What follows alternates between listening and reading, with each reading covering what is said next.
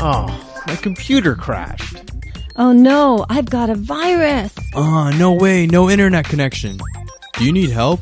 Call IT Mayday 647 977 7113. ITMayday.com.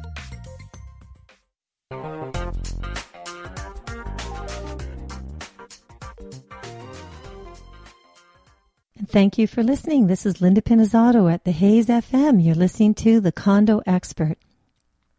We've touched on a lot of different things right now relating again to condominiums, of course. And I certainly want to ask all of the condo owners out there to email me, linda at lindapinizzotto.com. We'd like to hear more of the comments that are coming through. We've had so many varieties of you know, concerns, but we've also received some really cool uh, suggestions. And the suggestions have generally related towards having community, you know, events within the building and creating more ways of getting to know your neighbor. And I think that that's a great idea. I think that there has to be more of that actually. And I think if anybody out there is involved in some kind of nonprofits or charities and so on, maybe it would be the ideal time to get your neighbors involved in the same you might find it amazing at how many people would be willing to step forward had they known that you were actually involved. You know, the other day I wrote a very long, complex information actually that I put on the blog Ontario. Co Ontario has it on their blog site. And I would welcome everyone to take a quick look at it. The reason I did is because MPP Rosario Marchese of Trinity Spadina stepped forward and he's now submitted another private members bill. I believe it was in March of this year. And from what I understand, it was his fourth private members bill. And the sad part about it was, is while he turned around and wrote this information and sent it into the Toronto Star and gave his input on what he believes, which are all parts of his private members bills, are going to be the perfect answer to a Condo Act review and a better Condo Act somewhere around the way, he did not make one mention of the fact that there is a Condo Act review in place right now.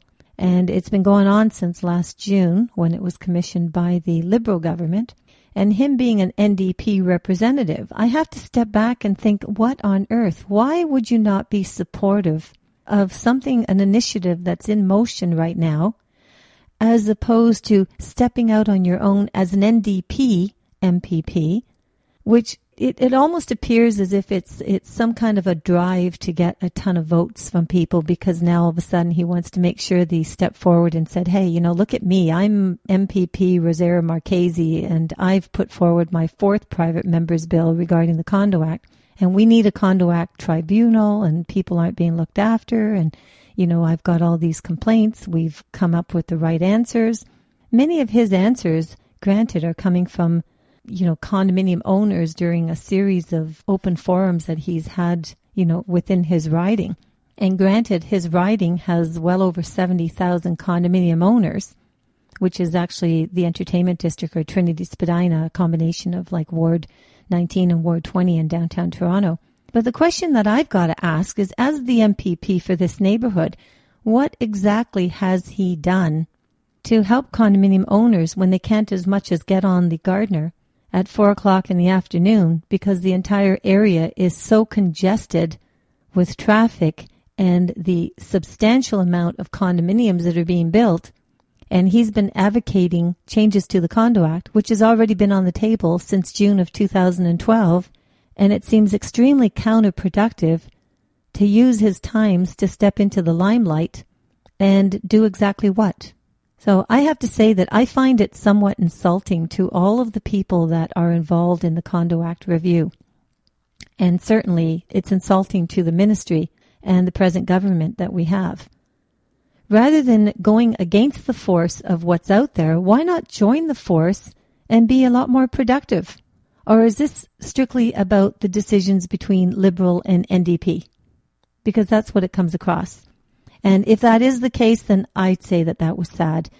And, you know, I would think twice about which direction I would want to put my votes. So, you know, I think that right now, you know, with the Condo Act review, yes, granted, you know, a lot of the issues have been come to play. I mean, attempts are being made to make changes, and hopefully they're all going to be viable changes and they're going to be helping every condominium owner in the province. I would have never got involved in all of this had I not realized myself that there is a huge problem. And every possible effort's been taken to help. So if there's one thing that I would like to shoot out to all the condo owners out there, and if you're not a condo owner and you are listening, please tell your friends, take a moment, support the Condo Owners Association, register, help COA have that strength of a voice and representation within the province so that your rights are going to be addressed and that these problems that are out there are going to be addressed and a, and a viable solution is going to be put out and the new legislation regarding the Condo Act is going to be a positive approach for all the condominium owners across the province. You can't always depend on 30 or 40 or 60 or 80 or even 100 people in the audience. There's been a collaborative approach going on, like I said, since June of 2012. There's been a private members, there's been a private residence panel that's brought their comments forward. A lot of work has been done, and there's going to be more work needed. And will we have all the answers immediately? Um, I hope so, but you know, it is a complicated issue. There's no two ways about it. So thank you so much to listening to the show. It's the Condo Expert. This is Linda Pinizzotto. Love to hear from you. Linda at lindapinizzotto.com. Hoping that we have a busy, active real estate market. Good luck to everyone. Have a wonderful day.